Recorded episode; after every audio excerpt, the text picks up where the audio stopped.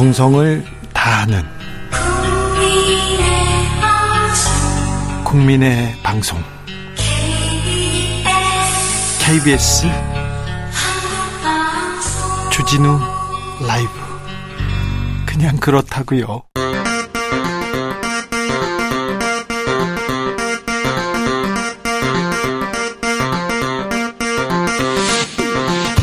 주진우 라이브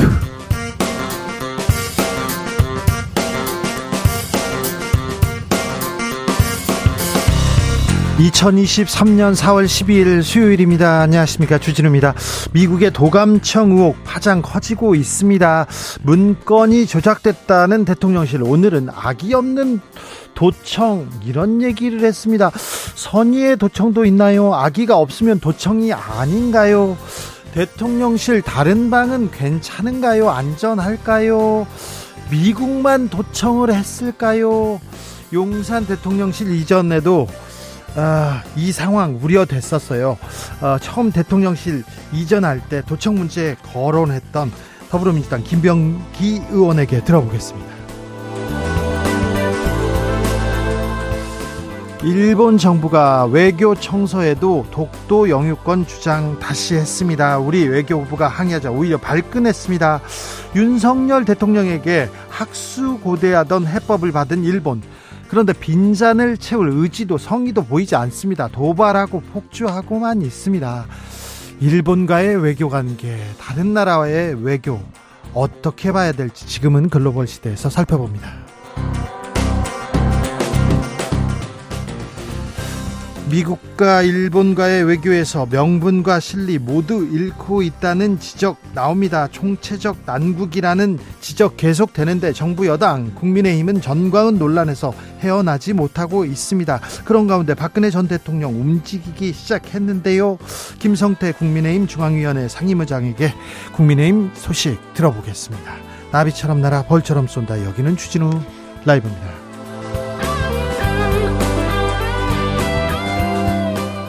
오늘도 자중차에 겸손하고 진정성 있게 여러분과 함께 하겠습니다. 오늘 도서관의 날입니다. 도서관 자주 가셨습니까? 도서관 자주 가셨어요. 저는 잘 안 갔습니다. 가긴 했는데요. 도서관에 가자마자 어, 가방을 던져놓고 친구들과 놀러 갔던 그런 기억만 있습니다. 어, 제 친구 중에는요. 어, 도서관에서 아, 도서관에서 여자친구를 만났어요. 그래서 여자친구를 위해서 도서관 자리를 잡아주려고 열심히 갔거든요. 근데 그 여자친구는, 어, 고시를 패스하고요. 제 친구는, 네, 네.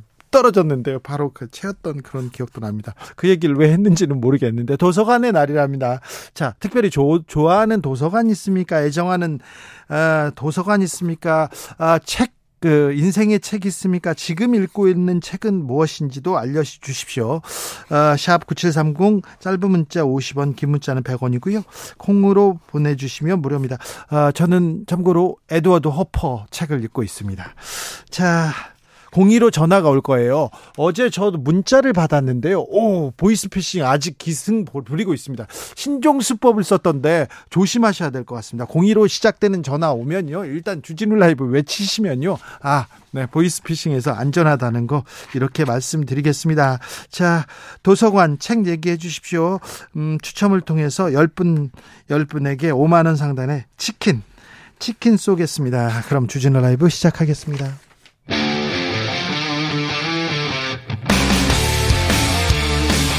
사보도 외길 인생 20년. 주 기자가 제일 싫어하는 것은?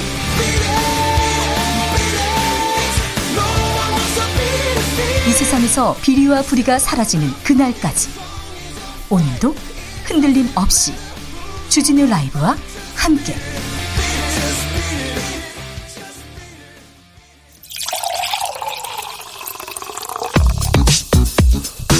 진짜 중요한 뉴스만 쫙 뽑아냈습니다. 주스.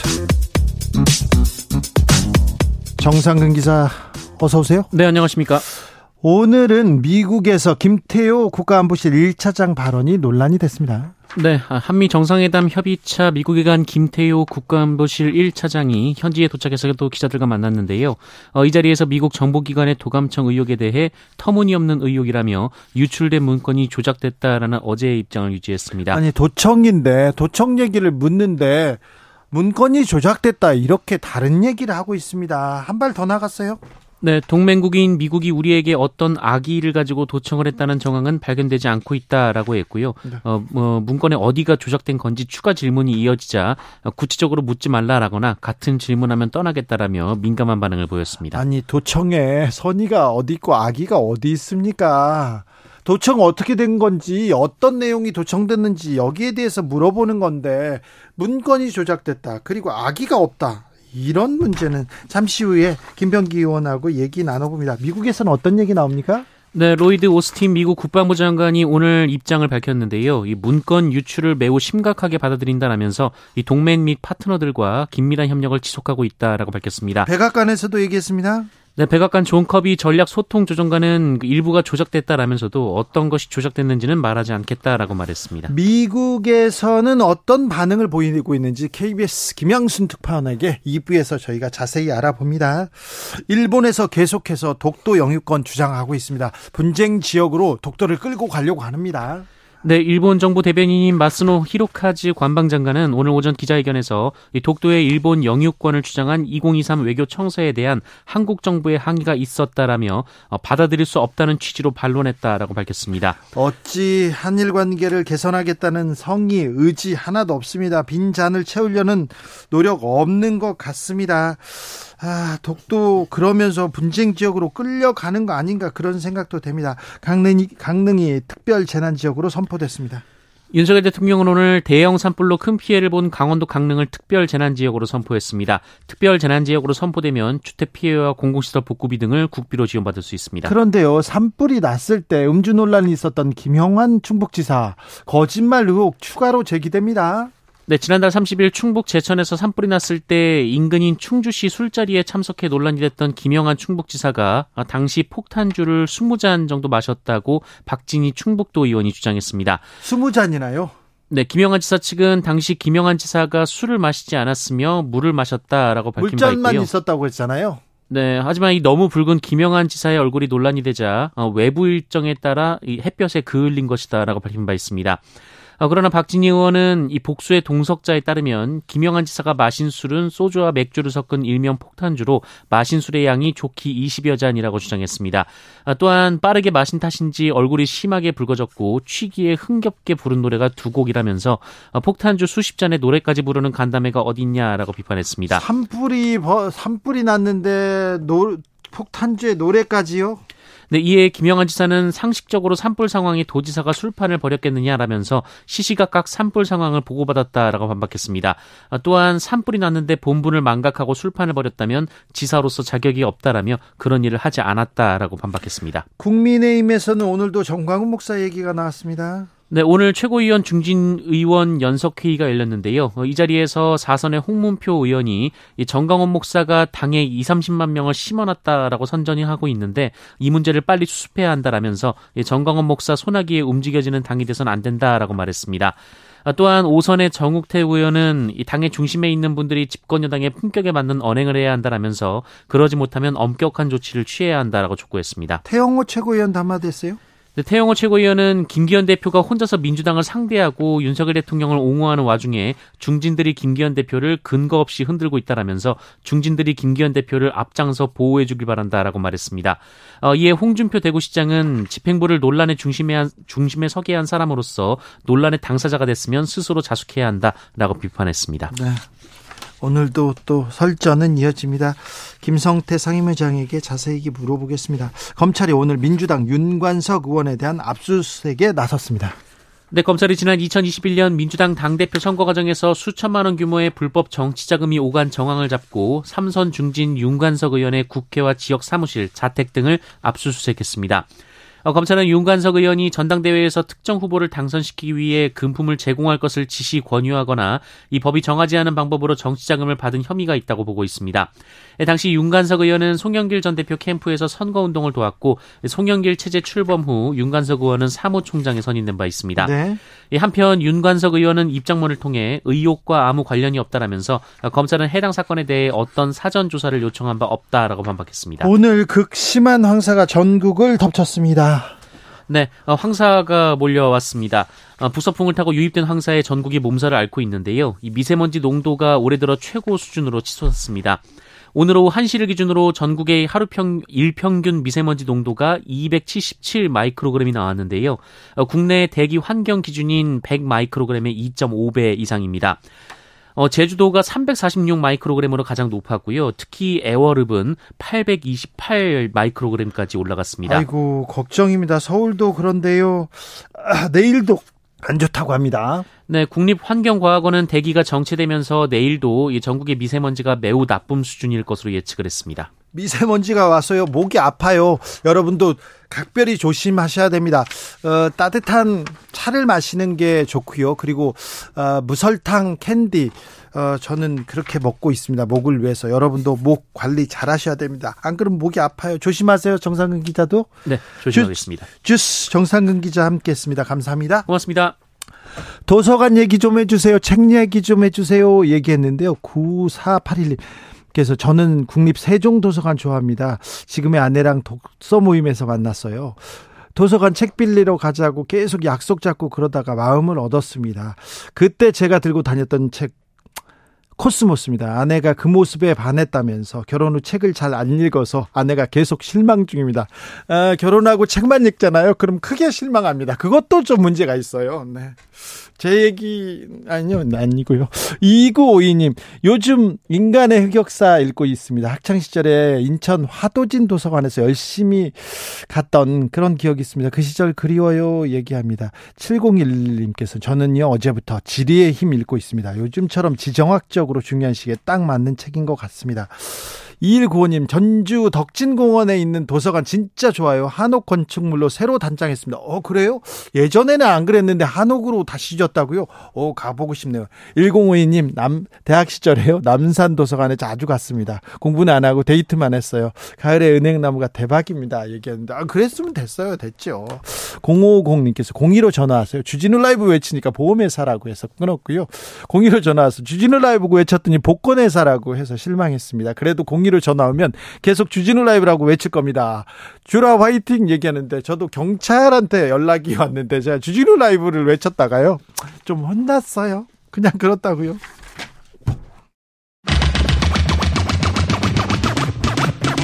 주진우 라이브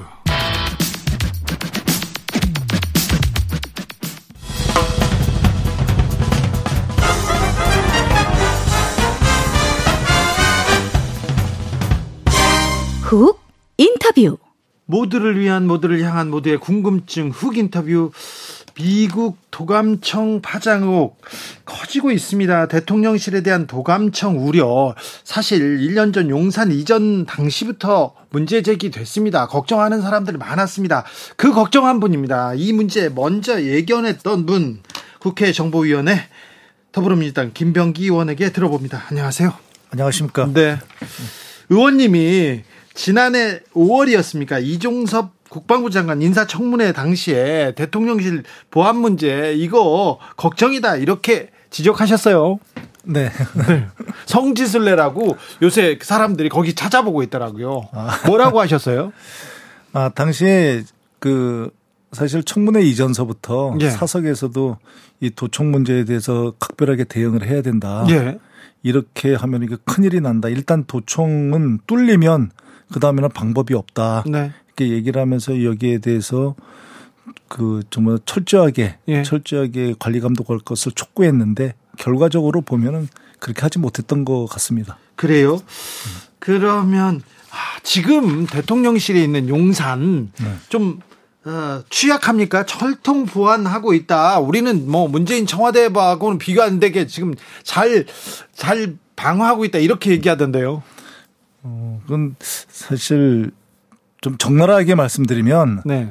그 어, 무지한데 교만하기까지 한 겁니다. 왜냐하면 이 도청에 관한 관한 미일 중로가 어, 대한민국보다 훨씬 더 이 앞선 기술을 갖고 있는 나라들입니다. 예. 근데 그런 나라들을 상대할 때는 일단 공간을 내주지 말아야 됩니다. 예. 청와대 같은 경우에는 사실 그 청와대의 공간도 클 뿐만 아니라 네. 그 이외에도 주변에 뭐가 없죠. 주변에 있을 수가 없거든요. 딱한 예. 군데 있는 게 미국 대사관입니다. 예. 측되는 건물이기 때문에 방어막을 칠 수가 있거든요. 아, 그래요? 그런데 용산은 첫째로 미군 부대가 옆에 있습니다. 예. 근데 미군 부대를 방어막을 칠 수가 없습니다. 그러니까 공간을 내준 거죠. 예. 그게 이제 외부의 문제라고 한다면 지금 철통 보안 얘기를 할 때 어, 뭐 위성 이런 외부에 의한 뭐 첨단 기술을 얘기하는데요. 그게 문제가 저는 아니라고 생각합니다. 그럼 뭐가 문제입니까? 이 당시에 보면 인원에 대한 그 통제가 안 돼 있었고 예. 그 용산 그 공사를 할 때 자재에 대한 공, 저, 그 통제가 전혀 안 돼 있었습니다. 아, 그러네요. 네. 그렇다면 그 자재에다가 어, 도청 장치를 심는 것은 상대적으로 굉장히 용이하거든요. 아, 그래요? 돈도 안 들고. 네. 그리고 저 아주 저 심, 그걸 심는 게 성공만 했다면 그거는 만약 예를 들면 이 책상이나 벽이나 이런데 심는 게 성공만 했다면 발견하기도 어려울 뿐만 아니라 네. 이게 반영구적이 됩니다. 아, 네. 그리고 실시간으로 정보를 송출받을 수 있는 게 되거든요. 미국하고 러시아하고 정보 전쟁을 하다가 이 도청이 뚫리니까 건물을 다 부시고 자재를 네. 인부를 다 본국에서 데려와서 네. 가져와서 이렇게 다시 지었다 이런 것도 많 잖아요. 어, 그렇습니다. 2015년에 아 2005년에 그 러시아 대사 미국이 러시아에 있는 대, 러시아 대사관을 완공할 때 예. 그런 방법을 했습니다. 건물을 다 졌나 거의 졌었는데 다 부시고 다시 와서 졌거든요. 아, 그 안에 자재에 뭘, 뭘 심어서. 어, 그렇습니다. 근데 그 문제는 그 자재에서 심는 걸 갖다 미국이 발견을 했는지 네. 발견이 되었는지를 사실 모릅니다. 그래요? 그 그만큼 대도청이 힘든 거거든요. 예. 도청도 힘들지만 대도청은 더 힘들거든요. 예. 그렇기 때문에 아예 그 도청 장치를 심지 못하게 만들어야 되는데 네. 그러한 징후가 지금 보여졌던 거죠. 자, 근데 철통 보안이라고 말은 하고 있는데 청와대보다 우리는 안전하다 이렇게 얘기했는데 이미 도청 됐잖아요. 아, 그렇습니다. 그리고 됐잖아요, 이거. 그리고 이 도청이라는 것은 도청의 증거가 발견돼 발견돼서 아 여러 가지로 볼 때 이 도청이 아니라는 증거를 발견해야 됩니다. 네. 도청의 징후라는 게 있으면 아 여러 가지로 봤을 때 없는 것 같은데 이렇게는 안 되는 게 도청입니다. 도청은 아 여러 가지로 봤을 때 여러 가지 조사를 해본 결과 아 도청을 하지 않았다는 증거를 발견해야 되는 겁니다. 거꾸로. 그렇지만 그 증거를 만약에 발견하지 못했다 그러면 네. 그 건물에 대한 선을 끊어야 되는 겁니다. 아니 지금 도감청으로 지금 뭐 국방부 미국 국방부 문서만 봐도 이거 도감청 됐다 이렇게 얘기하고 있고요. 본인들도 부인하지 않고 있습니다. 그러면 도감청 당했다. 자 책상에 벽에 어디가 도청 장치 있을 수 있어요. 귀 안에는 아니어도 어딘가는 네. 있을 수 있어요. 그러면 어떻게 해야 됩니까 이제?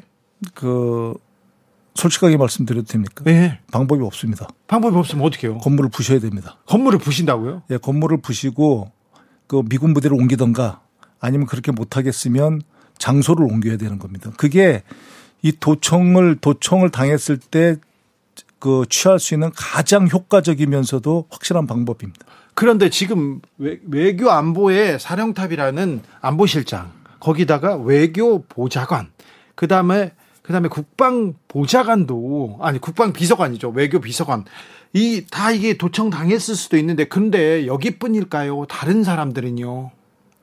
아니 그러니까 이게 도청 장치를 신기가 굉장히 어려웠다면 네. 굉장히 어려운 상황이었다면 미국 정도로 이게 생각할 수 있겠는데 당신은 누구나 와서 하는 게 용이한 상황이었습니다.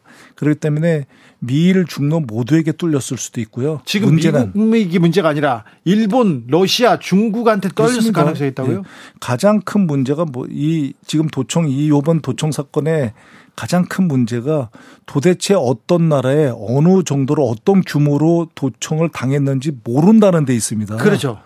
이 모른다는 데 있기 때문에 이걸 근본적으로 해결하기 위해서는 아주 전통적인 방법을 쓰는 방 쓰는 것 이외에는 사실 방법이 없다고 전통적인 방법이라면 제가 조금 전에 말씀드렸지만 건물을 부시거나 그걸 다른 데로 옮기거나 네. 네. 아, 참. 자, 대통령실에서는요, 도청에 대해서는 정확하게 얘기하지는 않고요. 아, 문건 위조됐다, 상당수가 위조됐다 이렇게 얘기했습니다. 이걸 어떻게 받아들여야 됩니까? 그 두 가지로 말씀드릴 수 있는데요. 첫째로 미국이 어느 정도 인정을 하고 있는데요. 그 우리나라가 인정하는 문서에 대해서 위조됐다고 그러는 것이 참 슬프기도 하고요. 네, 미국에서는 인정하고 네. 있어요. 또 하나는 어떤 정보도 흘릴 때 그러니까 제공이나 이런 데 밖으로 흘릴 때는요 그대로 두질 않습니다. 네. 기, 예를 들면 언론을 얘기를 들면 네. 들겠습니다. 기자들이 어떤 보도를 했을 때 가장 보호해야 되는 게 어, 무엇입니까? 출처입니다. 예. 이거는 더 하거든요. 네. 이 출처가 만약에 노출되면 때로는 이게 뭐 그 자산이 전부 다 무용화되거나 아니면 그렇죠. 휴민티였을 경우에는 그 사람의 목숨도 담보할 수 있거든요. 네네. 그렇기 때문에 출처 보호를 위해서 가공을 하게 돼 있습니다. 정보는 가공하게 되죠. 네, 그 자료를 가지고 위조됐다 이렇게 얘기하면요 더 이상 할 말이 없는 것 같습니다. 아, 네. 그리고는요 어, 오늘 김태효 차장 미국에서 악이 없는 도청이다 이렇게 얘기했는데 여기는 이 말은 어떻게 생각하세요? 어, 말을 해야 됩니까? 네. 그게 아니 도청 아니 악이 있는 도청도 있어. 아니 그 도청을 했는데 선의의 도청이 있나 봅니다. 그런 건 있을 수가 없는 게요. 이 우방도 이 정보의 세계는 우방이나 적이 없습니다. 예. 국익 오로지 국익만 있는 것이거든요. 네. 국익에 부합되면 선이고 네. 국익에 부합되지 않으면 그건 악이 되는 그런 내가 정보 사회인데 네. 그 여기에서 이 정보의 개념을 전혀 이해하지 못하고 있는 거죠. 그, 렇습니까 아, 우리 그 대통령실과 청와대, 어, 뭐, 뉴욕타임즈에서도 이렇게 보도했습니다. 대통령이 이 문제를 축소하려고 노력하고 있다. 이렇게 보도했던데, 네. 어, 정부의 대응은 어떻게 보시는지요? 어, 정부 여러 가지로 봤을 때 지금 대통령께서 방문을 할 방민을 할 것 같습니다. 네, 정상회담. 그렇다면 이 건을 이렇게 축소하려고 할 것이 아니라 강하게 어필을 해서 네. 언론에서 일단 대외적으로 강하게 어필을 해서 이걸 협상의 카드로 쓰셔야죠. 그렇죠. 네. 그렇죠. 그리고 두부 뭐 두 정상이 만났을 때 어떻게 대화를 하던 이거 지금 가서 저희가 해결해야 될 문제들이 굉장히 많지 않습니까? 네. 그 문제에 조금이라도 도움이 되도록 이 문제를 강하게 물고 늘어져야죠. 그렇습니까? 네. 오히려 이 문제를 가지고 외교적 지렛대로 이렇게 쓰면 되는데. 그렇습니다. 네. 이것만큼 좋은 게 없거든요. 네. 네. 어, 우리나라에 대응하고 그 같이 그 도청 거론된 프랑스 이스라엘의 어, 대응이 조금 다른 것 같은데요. 네. 어, 어찌 보셨어요? 어, 고급스러운 대응이죠. 그러니까 거기는 분명히 이 정보에 대해서 아는 알거나 모르는 채를 갖다가 하면서 어, 물 밑에서는 굉장히 그 강한 그런 협상행이 오고 갔을 것입니다. 왜냐하면 어, 한 가지 예를 들면 왜, 왜 아무 말도 안 하냐면 우리의 대도청 능력이 노출될 수 있습니다. 아, 그래요? 그러니까 이스라엘 같은 경우에 아는 채를 했다 예를 들어. 네. 그러면 아, 거기에 이스라엘의 대도청 능력이 그 정도였구나. 네. 그럼 사실 제가 더 갖고 있으면 마음 놓고 써도 되는 거거든요. 예. 그런데 그런 걸 갖다 노출 안 하는 거죠. 근데 네. 각국에서 이 정보기관 출신이니까 물어봅니다. 네. 도감청 합니까 다 이렇게 접 정보 활동할 때 제일 나쁜 게 걸리는 거죠. 제일 나쁜 게 걸리는 거예요. 예, 그죠. 네. 네. 어떻게든 정보를 수집하는 게 중요하다. 예, 수집하는 것이 굉장히 중요하지만 그게 수집하다가 걸려서 그게 국익에 손상이 가면 안 되는 거죠. 그렇죠. 더 크게 잃죠. 그런데 지금 미국은 걸려서 엄청나게 코너에 몰렸는데 네. 그러니까 가해자를 피해자가 지금 두둔해주고 있는 상황이 된 겁니다. 그렇죠. 이게 만약에 막 중국과 있었다면 굉장히 그 안보적 험악한 관계까지 갈 수도 있어요. 어, 그리고 다른 나라, 미국이 아니라면요. 그렇습니다. 네? 그런데 참 우려가 되는 것이 그러면 중국 과 러시아, 다시 말씀드리지만 일본 이런 나라, 이런 나라의 정보기관은 여기에 주목을 하지 않았을까 그런 생각이 듭니다. 그렇죠. 또 하나는 미국도 안심할 수가 없는 게 이 정보의 세계에서 미국이 우리나라보다 대한민국보다 일본과의 관계에서 국익이 더 이게 저 국익상 유리하다고 생각하면 네. 거기에 정보를 제공할 수 있습니다. 아, 그렇죠. 예. 그 정보를 제공했을 때 저희가 입는 피해는 그런 상상을 절하는 것들이거든요. 네네. 근데 여러 가지를 상정했을 때 이 문제를 정말로 고전적으로 처리를 해야 된다 이렇게 다시 한번 말씀드리고 싶습니다. 다시 네. 어디서 어떻게 도감청이 됐는지 이건 알아야 될 거 아닙니까? 네. 그리고 어떻게 어, 얼마나 도청을 했는지 이거 진상 조사해야 되는 것 같은데 방법이 네, 없습니까? 지금 국회에서 여러 어, 위원회에서 이 문제를 제기하고 있습니다만 저렇게 정부, 정부가 최선을 다해서 이 대도청 작업을 한다 하더라도 이게 쉽지 않은데 네. 왜냐하면 도청의 능력과 대도청의 능력은 비례를 합니다. 예. 그러니까 딴 말로 하면 미일 중로의 대도 도청 능력이 저희보다 뛰어나다면 저희가 그 대도청 능력이 거기보다 모자라기 때문에 네. 저희가 이 대도청 검사를 한다 하더라도 그, 그 도청 장치 같은 걸 발견할 가능성이 그만큼 떨어지는 것이죠. 예. 그래서 우리가 못 찾았다고 해서 없는 게 아닙니다. 그렇죠. 그런데 지금 여러 가지 나온 자료의 징후를 보면 이게 그 시긴트 첩보라는 건 틀림없어 네. 보이는데. 저, 저, 그 정보. 네. 아, 저, 그러니까 신호 정보입니다. 신호를 정보에. 예. 저기 도청, 도감청이다 네. 이거죠. 시호는 인텔리전스인 네. 것은 틀림이 없어 보이는데 네. 그렇다 한다면 정말 보수적으로 판단을 해야 됩니다. 네. 그러니까 99%가 아니라 하더라도 1%의 가능성이 있다 한다면 이건 100%로 보고 저 판단을 해야 된다는 뜻입니다. 아무리 미국이라지만 미국이라고 동맹이라고 하지만 친구라지만 우리 음. 안방을 우리 안방 안보의 안방을 그냥 도감청 했어요. 들여다 본 거 아닙니까? 아니, 친한 친구라고 해서 집에다가 몰래 카메라 달면은 아무 말도 안 합니까? 어, 그렇죠. 네. 화나요. 그리고 근데 여기에 대해서 아무 말도 안 하는 걸 보니까 더 좀 자존심 상해요. 그렇습니다. 진상조사 마무리해야 될 텐데 진상조사는 하긴 해야 될 텐데요.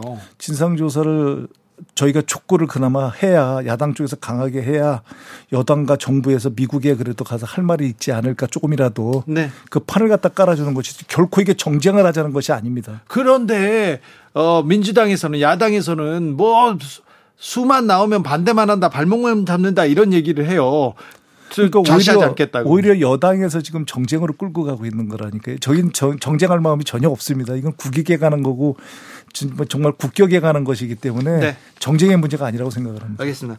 한미 정상회담이 곧 있습니다. 네. 정상회담 코앞에다 두고 이런 도감청 사건이 땅 떠졌습니다. 대형 대형 이슈고 악재기도이기도 한데 자 어떤 영향을 미칠까요? 우리 정부는 어떻게 이용해야 될까요? 음, 조금 전에 말씀드렸습니다만 저희가 어떻게 활용하냐에 따라서 대형 호재가 될 수도 있죠. 네. 지금 미국 정부를 우리가 이런 문제만큼 이런 문제를 빼고서 달리 압박할 수 있는 수단이 있나요? 미국에 가서 별로, 별로. 어, 수단이 거의 없었던 와중에 이이 문제가 터진 겁니다. 그러면 이 문제를 갖다 지렛대 삼아서 적어도 저희가 얘기는 할 수 있는 거거든요. 얘기해야죠.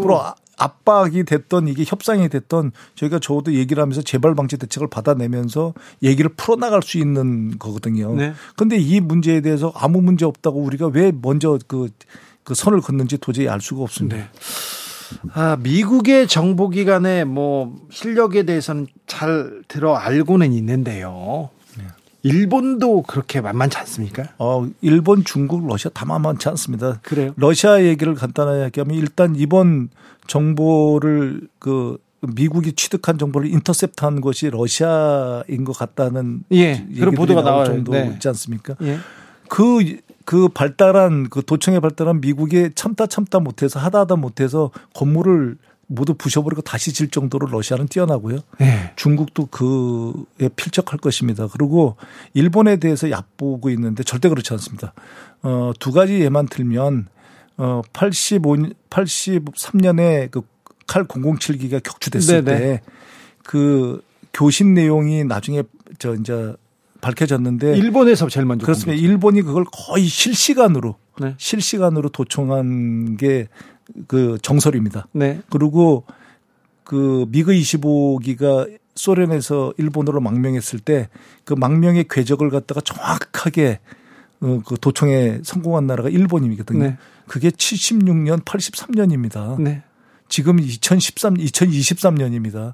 얼마만큼 그 도청 실력이 그 발달했는지는 발전했는지는 그는 뭐 그걸로 대신하겠습니다. 많은 일본 사람들이 한국에 와 있는데 많은 사람들이 정보 활동을 하는 것 같아요. 음. 대사관 사람들도 만나자고 하고 막 그러는데 음. 저는 안 만났습니다. 음. 하지만 하는 것 같은데 일본도 한국에서 첩보전에 나서 있군요. 아, 그러면 일본이 가장 그 2차 대전 때 그 나가노 학교라고 있었는데 그때부터 발전시킨 저희가 그 배울 때 나가노 학교 출신들이 50년이 지났는데도 그 무전을 보내온다고 할 만큼 그렇게 잘 부식하는 걸로 유명하거든요. 네. 그렇기 때문에 일본을 절대로 얕보면 안 됩니다. 자, 우리 국정원의 대응 태세는 어떻습니까? 사실 이 문제는 지금 국정원이 한계가 있는 게 대통령실은 이게 경호처에서 대도청을 담당하게 돼 있습니다. 예. 그래서 국정원의 협조를 구하지 협조를 그 구하지 않으면 국정원이 나설 수가 없는데 네. 그렇기 때문에 저 경호처에서 국정원과 이 협조 그 공조를 해서 이 문제를 갖다 최대한 빨리 그리고 이게 신속하게 그러면서 정확하게 처리를 했으면 좋겠습니다. 윤석열 정부 들어서 국정원이 움직인다는데 그 문제에 대해서는 다음번에 좀 듣겠습니다. 네.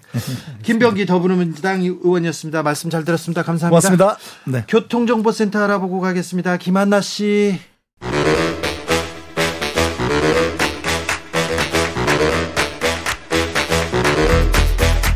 이것이 혁신이다. 여야를 내려놓고 관습을 떼버리고 혁신을 외쳐봅시다. 다시 만난 정치 공동 혁신구역. 수요일 주진우 라이브는 정쟁 비무장지대로 변신합니다. 주진우 라이브가 지정한 여야 혁신위원장 세 분 모셨습니다. 김용태 국민의힘 전 최고위원. 네, 안녕하세요. 김용태입니다. 류호정 정의당 원내대변인. 네, 안녕하세요. 류호정입니다. 용해인 기본소득당 대표 오셨습니다. 네, 용해인입니다. 네. 미국 CIA가 우리 대통령실을 안보실장을 우리 안방을 도청하고 있었어요. 어떻게 보셨어요, 김용태 최고? 일단 뭐 이것과 관련해 가지고 대통령실 입장이나 여당 입장은 물론 국제 관계라 국익 차원에서 굉장히 신중을 기하는 것 같아요. 그런 차원에서 이해는 됩니다만 신중해야죠. 국민들께서 바라보시는 것은 그러니까 한일 정상회담도 그렇고 이번 도청 의혹도 그렇고 왜 우리 대통령실의 고위 공, 공무원들은 마치 일본 정부를 대변하는 듯한 마치 미국 정부를 대변하는 듯한 태도를 보이냐에 대한 어떤 그런 의문이거든요. 그렇죠. 도청은 예. 우리가 당했는데 우리가 뭐 어? 피해자인데 가해자 입장만 얘기하고 있으니까요. 뭐 여당과 대통령실에서 말씀하시는 그 국익도 굉장히 중요하고 국가 안보도 중요한데 저희가 동맹국으로서 미국에게 할 말은 할 수 있는 그런 여당과 정보가 돼야 되지 않나 생각합니다. 네. 근데 그런 얘기 왜 국민의힘에서는 안 나와? 어? 많이 하겠죠? 하겠죠? 난 저는 김용태 최고한테 처음 들은 것 같은데 자 정의당은 어떻게 보셨어요?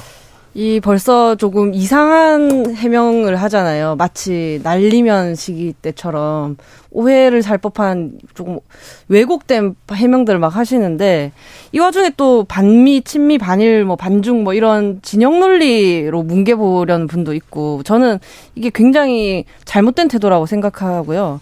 사실 도청은 누가 했어도 잘못된 거잖아요. 네, 선의의 도청이 어디 있어요? 네, 전 최고, 그러니까 김용태 최고위원님 말씀처럼 좀 비슷한 취지에서 말씀을 드리고 싶은데 대통령실이 요즘 뭐 MG MG 하지 않습니까? 청년들 네. 이야기 듣겠다고 이럴 때 청년들이 과연 어떻게 생각할까를 한번 돌아보셨으면 좋겠어요. 저보다 이제 더 젊으신 분들은 특히나 네.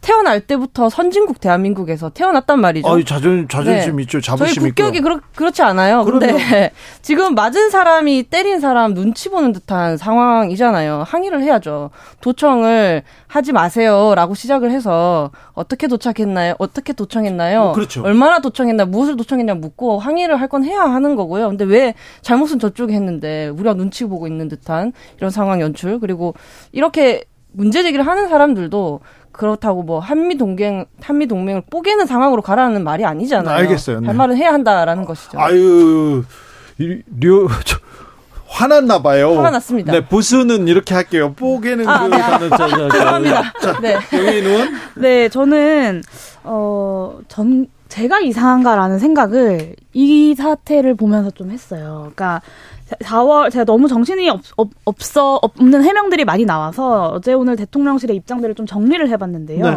4월 10일에 미국과 같이 공조하면서 이야기하고 협의하겠다라고 얘기했어요. 협의하겠다. 도청한 국가랑 공조를 하겠다. 물음표가 하나 딱 찍혔거든요. 그리고 4월 어, 11일에는 거짓 의혹임을 명백하게 밝힌다. 거짓이라고 네, 그런데 하지만 미국에서는 이 도청에 대해서 부인하지는 않고 있거든요. 그리고 어, 청사 내부의 도감청은 불가능하다라고 했는데 미국은 해냈, 해냈어요. 그리고 오늘 그 4월 11일에 김태효 1차장이 어떤 악의를 가지고 했다는 정황은 없다라고 이야기를 했어요. 그럼 선의로는 도청을 해도 되는 건가요? 저는 이것들을 보면서 내가 이상하게 생각하는 건가 아니면 정말 이 사람들이 이상한 건가 이제 스스로를 의심하는 지경에 이르게 되는 거예요. 그래서 대통령실이 사실은 이 사안을 가지고 전 국민 대상으로 가스라이팅을 하고 있다라고 비판할 수밖에 없고 정확하게 미국에 대해서 진상 규명을 요구하고 국내 안보 시설에 대한 점검을 강화하겠다라고 국민들을 안심시키는 행보를 밟았으면 되었을 문제 이 정도로 커지지 않았을 문제라고 생각합니다. 그리고 정치적으로 보더라도 정상회담 앞두고 이 도청 사태에 대해서 강력하게 문제 제기를 했어야 지금 한미 관계에서 굉장히 중요하게 산적해, 산적해 있는 여러 가지 이슈들에 대해서 주도권을 쥐고 협상을 해나갈 수 있지 않겠습니까? 근데 그런 어떤 실용적인 판단도 안 못하고 있는 상태에 대통령실이 처해 있는 것 같고요. 어떤 낡은 이데올로기에 사로잡힌 집단의 광기를 보고 있는 것 같습니다. 그러니까 대통령께서 말씀하신 내용들 일련의 과정들을 보면 한일 정상회담에서도 그렇게 말씀하셨지만 우리가 선한 의도를 가지고 하면 상대국도 선한 결과를 가져올 것이라는 생각을 좀 갖고 계신 것 같아요. 근데 국제 정치는 그렇지 않다라는 것을 한 번 더 깨달으셨으면 좋겠고 이번 미국의 도청 의혹 뭐 도청을 했는지 아니면 전화가 새 나갔는지 아니면 휴민트를 통해 가지고 이게 이야기가 새어 나갔는지 좀 더 면밀하게 진상 조사를 해봐야겠습니다만 어쨌든 세계 각국은 물론 동맹국도 자국의 중심 자국의 이익을 위해서 활동한다라는 점을 정부가 당연히 깨달아야 될 거라고 생각되고요. 말씀 용인 의원 지적하신 대로 이번 기회를 삼아서 저희가 정말 우리 안보 국민들께서 느끼고 계시는 안보 불안이라든지 이러한 것들을 다시 한번 점검할 수 있는 네. 저는 계기로 삼아야 된다고 생각합니다. 국익 자국의 이익 이런 게 가장 중요한데 아, 우리 정치권에서 대통령실이나 정부 여당에서는 국익을 위해서 이렇게 하고 계신가? 또 일부 언론에서는 국익을 위해서 우리나라를 위해서 지금 기사를 쓰셨나? 미국을 위해서 쓰셨나? 막 아 이거 좀 헷갈린다 이런 분도 많습니다. 국민의힘에서는 계속해서 이런 얘기는 별로 안 하고요 전광훈 얘기만 합니다. 전광훈 얘기하다가 어 전광훈 목사하고 단절 얘기하다가 갑자기 김재원 최고는 이번에 이제 징계하자 이 여기까지 나왔는데 이건 뭡니까? 약간 마침 기사를 보니까 저도 기사를 통해서 접했는데 이제 윤리위원장이 공석이다가 최근에 네. 이제 윤리위원장 임명되면서 임명됐어요? 김재원 최고의 과거 발언 이제 징계할 것이냐 말 것이냐가 지금 화두로 떠오른 것 같아요. 근데 제 생각에는 김재원 최고를 징계하지 못할 것 같습니다. 왜냐하면 못해요? 김재원 최고위원을 징계를 하게 된다면 당연히 여기에 대해서 연결되어서 생각될 분들이 이제 태영 의원이라든지 아니면 조수진 최고 지난번 발언하신 거에 대해서도 그럼 여기에 대해서 똑같은 잣대를 들이대가지고 징계를 해야 되지 않냐라는 비판들이 있을 수 있고 그래야죠. 그렇게 된다면 저희가 최고위원 리스크에 또 직면하게 되는 거잖아요. 아, 태영 의원도 약간 최고위원들이 계속해서 이렇게 붕괴가 되기 시작하면은 또 다시 저희가 총선을 앞두고 상상하기 싫지만 정말 비대위로 또 갈 수 있다라는 그런 이야기들이 나오기 때문에 이게 그냥 단순하게 약간 칼을 뽑는다고 해서 김재원 최고를 징계할 수는 없을 거라고 생각합니다. 저는 그리고 한 가지 좀 여당에 당부드리고 싶은 말씀은 정광훈 목사가 지금 기자회견을 하면서 막 떠들고 계시잖아요. 근데 네. 여기에 대해서 저희가 선을 애매하게 그을 것이 아니라 뭐 당원도 아닌 사람이 떠드는 거에 대해서 우리가 뭘 대꾸하냐 이렇게 애매하게 말할 것이 아니라 명확한 시그널, 명확한 메시지를 던져 줘야 된다고 생각하거든요. 김문수 네. 위원장이 명확한 시그널 했어요. 어떻게 하셨습니까? 그러시면 안 된다고 전 목사님이 훌륭한 일을 했다고 얘기하셨어요. 여기야 여기다 대고 자꾸 당내에 전광훈 목사를 당내에 어떤 연결시키는 것을 자중해야 된다라고 하면서 좀 빈틈을 보인 거에 대해서 오히려 당내에 대한 비판을 당 거기에 대한 비판을 하는 분을 오히려 이렇게 목소리를 내는 거는 그런 것은 좀 지양돼야 되지 않나. 오히려 정가원 목사를 향해서 명확하게 메시지를 내셔야 된다고 생각합니다. 국민의힘 상황 어떻게 보고 계십니까, 류호정? 저는 우선 저도 사실 오늘 아침 방송에서도 이 얘기가 좀 나왔었는데요. S본부에서는 부탁을 드리고 왔어요. 공중파에서 정광훈 네. 목사 이야기를 안 했으면 좋겠다. 사실 목사 아니, 이게 자격 정지 당하신 걸로 아는데 아니요 자격 정지 당하시진 않았고요. 아, 지금 검토 중인 거 심의 중인 것 같은데 그런데 네. 아니 지금 국민의힘 정치인들이 얘기를 하고 있고요. 그리고 또 영향력이 막강한데 막강하고 또 뒤에서 이렇게 움직이고 계세요. 아 그러니까 그래서 김지기현 대표도 제대로 대처하지 못하고 있는 것 같고 네. 혹시 찔리는 게 있는가도 싶고 지금 그리고 이제 뭐 내부 단속에 관해서 말씀하셨는데 이게 그 내부 단속이라는 것이 근래 이 사고 치신 그 뭐 김재현, 태영호, 조수진 같은 최, 최고위원들을 향한 것인지 아니면 오히려 이렇게 당에 쓴소리 하는 것처럼 보이는 제가 봤을 때는 맞는 말씀 하시는 이 김용태 전 최고분 같은 분들 아니면 뭐 유승민, 홍준표, 이준석 뭐 요런 분들한테 하는 말은 아닌지 네, 의심스럽습니다. 아마 그 김기현 대표도 위기감은 느끼고 있으실 것 같고 근데 다만 김기현 지도부라는 게 존재하지 않는 것 같아요. 윤석열 지도부. 됐는데. 윤석열 지도부인 것 같습니다. 네. 네. 용인. 네, 말, 류호정 말씀하신 대로 사실 김기현 대표의 리더십의 위기가 아니라 윤석열 리더십의 위기다라고 볼 수밖에 없고요. 그리고 네. 사실 극우 세력과의 단절을 이야기하는데 이거는 매번 보수 정권에서 반복돼 왔던 일이에요. 핵심은 국정 운영에 대한 어떤 비전과 능력도 보여주지 못하고 있다는 게 저는 핵심이라고 생각합니다. 여당이 여당으로서 해야 할 일을 잘 하고 민생 문제 잘 처리하고 먹고 사는 문제 잘 해결하면 이런 구구 당원들이 일부 있다고 하더라도 국민들이 아 저런 구구파 당원들은 아주 일부의 사람들이구나 정부 여당에게 국민의힘에게 믿고 국정 운영을 맡길 수 있겠구나라고 생각하실 거예요. 알아서 어느 정도 신뢰가 되고 자정 작용들이 펼쳐질 거라는 말이죠. 그런데 어, 사실 지난 몇 달 동안 김기현 지도부에 대해서 기억나는 건 그저 이제 부족하면 그 밥 한 공기 더 더 먹기 운동 그리고 뭐 정광훈과 함께를 둘러싼 여러 가지 논란 그리고 이제 영, 그 친윤 지도부와 기분 좋게 술 한잔 하시면서 아예 술이 부족하면 더 갖고 와야지라고 말했던 이런 것 말곤 기억에 나지 않는다. 저는 이게 사실 이 정강훈 목사를 둘러싼 여러 가지 극우화, 보수화, 어, 우, 우경화 논란의 핵심이라고 생각합니다. 그래서 이 무능을 국민의힘의 무능을 당내 분쟁으로 가리려고 드는 것이 아니라 좀 국정 운영을 공정과 상식에 맞게 법치에 따라서 하시면 저는 리더십도 잘 살아날 것이라고 보고 그게 아니면 당정 공멸로 향할 거라고 봅니다. 근데 제가 조금 전에 그 징계가 어려울 것 같다라고 말씀드렸잖아요. 근데 그럼에도 불구하고 김기현 대표께서는 강한 리더십을 좀 보여주셔야 된다고 당부드리고 싶었던 게 제가 말씀하신 그 최고위원분들하고 지난번에 지도부 생활 같이 한번 해봤잖아요. 그때도 이제 모 최고위원이 이제 방송 나가가지고 이제 아침에든 저녁에든 이제 방송에서 막 비공개 회의 내용을 막 말씀하셔서 당을 비판을 하세요. 그렇게 갔다가 방송 갔다가 다시 지도부에 비공개 회의 들어오면 최고위원들끼리 앉아가지고 그 최고위원을 방송 나갔던 최고위원을 향해가지고 제발 비공개 얘기 좀 하지 말라고 하고 몇몇 최고위원들 짜증내고 화를 낼 때도 있거든요 면전에서 그렇게 하지 마시라고 네. 그리고 알겠다고 말씀하셔 놓고 다음날 또또 나가가지고 또 방송하고 하시기 때문에 정치인들이 그래요. 다 자기 정치를 전제하기 때문에 아마 지금 뭐 자중하시겠다라고 여러 최고위원들 말씀하시지만 한두 달 정도 또 지나면 쉽지 않을 거래요. 네, 또또 하실 겁니다. 어, 한기총에서 지난해 전광훈 목사 2단 판정을 하겠다 이렇게 했는데 보류됐습니다. 그리고 자격정지 3년 징계는 확정됐는데요. 황기총 회장을 황기총 회장을 전강훈 목사가 했어요. 그리고 여기는 또 이런 뭐라고 해야 되나요? 음, 본, 그, 거기에서 징계를 하더라도 그 다른 교단에서 다른 교회에서는 상관이 없습니다. 예, 제가 정광훈 목사를 오랫동안 이렇게 지켜봤는데 그분이 정치적으로 활동하시는 게 굉장히 오래됐고요. 그 다음에 당원 그리고 뭐 그리고 또 후원금 이런 쪽에서 굉장히 묶여 있는 사람들이 많아서 국민의힘 그러니까 보수 내에서 정광훈의 입지는 크게 흔들리지 않았습니다.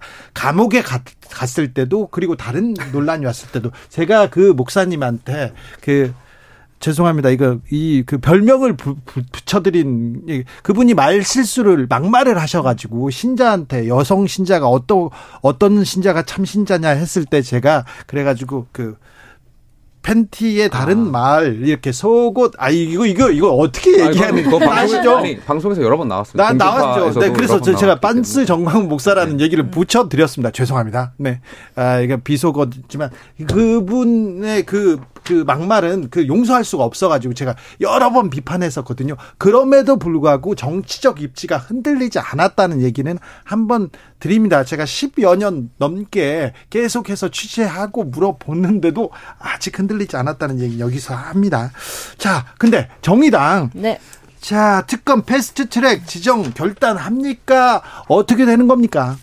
우선 지금 50억 클럽 특검의 공은 법사위로 넘어갔죠. 어제 브리핑도 있었는데요. 법사위원장이 국힘이잖아요. 네. 국힘이 50억 클럽의 실체를 이제 규명할 의지가 있다면 전체 회의에 상정을 할 거고 없으면 이제 미루거나 거부를 할 텐데요. 그때는 이제 저희도 패스트 트랙을 할 수밖에 없다는 게 지금 판단이고 만약에 그렇게 하면 국민의힘도 대단히 큰 정치적 부담을 떠안게 되지 않을까 합니다.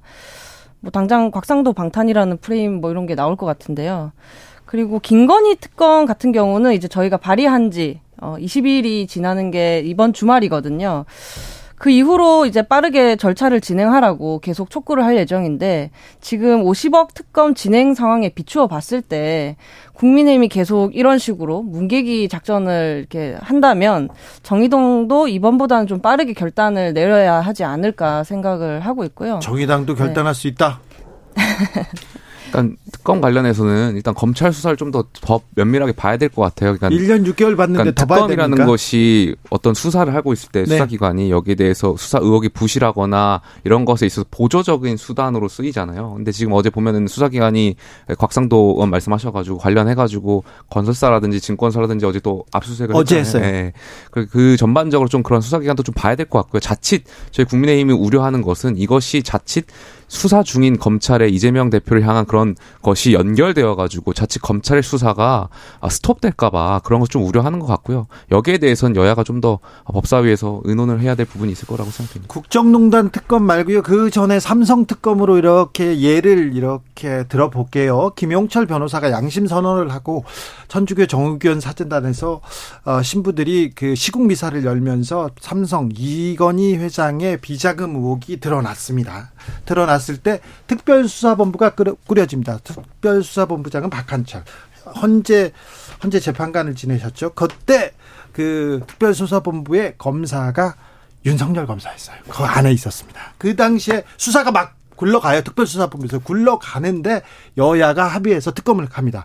특검이 꾸려지고 꾸려지고 출범할 때까지 검찰 수사가 진행됩니다. 그래서 이어받아서 바톤 터치를 해서 그 자료를 가지고 수사합니다. 국정농단 수사도 그렇고 특검과 보통 검찰의 메커니즘이 이렇게 돌아가는데 아니 근데 50억 특검 검찰이 수사를 안 했잖아요. 왜 이렇게 신나셨어요? 아니 저는 신나 보이시는데. 아니, 특검이나 이런 이런 부분은 제가 전문가니까. 전문가니까. 그런데 너무 수사를 안 했잖아요. 이제서야 압수수색하면 너무 좀 그렇잖아요. 글쎄 뭐 수사기관에 대해서 뭐 제가 여기에 대해서 뭐 말씀드릴 건 없는 것 같고. 그럼 제가 비판할게요. 검찰은. 네. 네. 이제서야 갑자기 열심히 수사를 하고 있는 척 하는 거야말로 지금까지 이 관련된 수사가 부실했다는 것을 검찰 스스로가 사실 입증을 하고 있는 거고 그렇기 때문에 지금 최근에 여러 가지 압수수색을 진행하고 있는 것이야말로 특검의 필요성을 검찰 스스로가 입증하고 있는 것이다 이렇게 볼 수밖에 없고요. 저는 이 말씀 꼭 드리고 싶은데 이 특검법 처리 과정에서 이 정의당이 이제 주장하는 대로 어느 정도 흘러왔기 때문에 이 처리 지연에 대해서 어느 정도 정의당의 분명한 책임이 있다라는 말씀을 좀 드리고 싶습니다. 그리고 오늘 이정미 대표가 인터뷰를 하셨는데 3월 패트는 안 되고 4월 패트도 안 되고 5월 패트는 되는 이유가 뭐냐?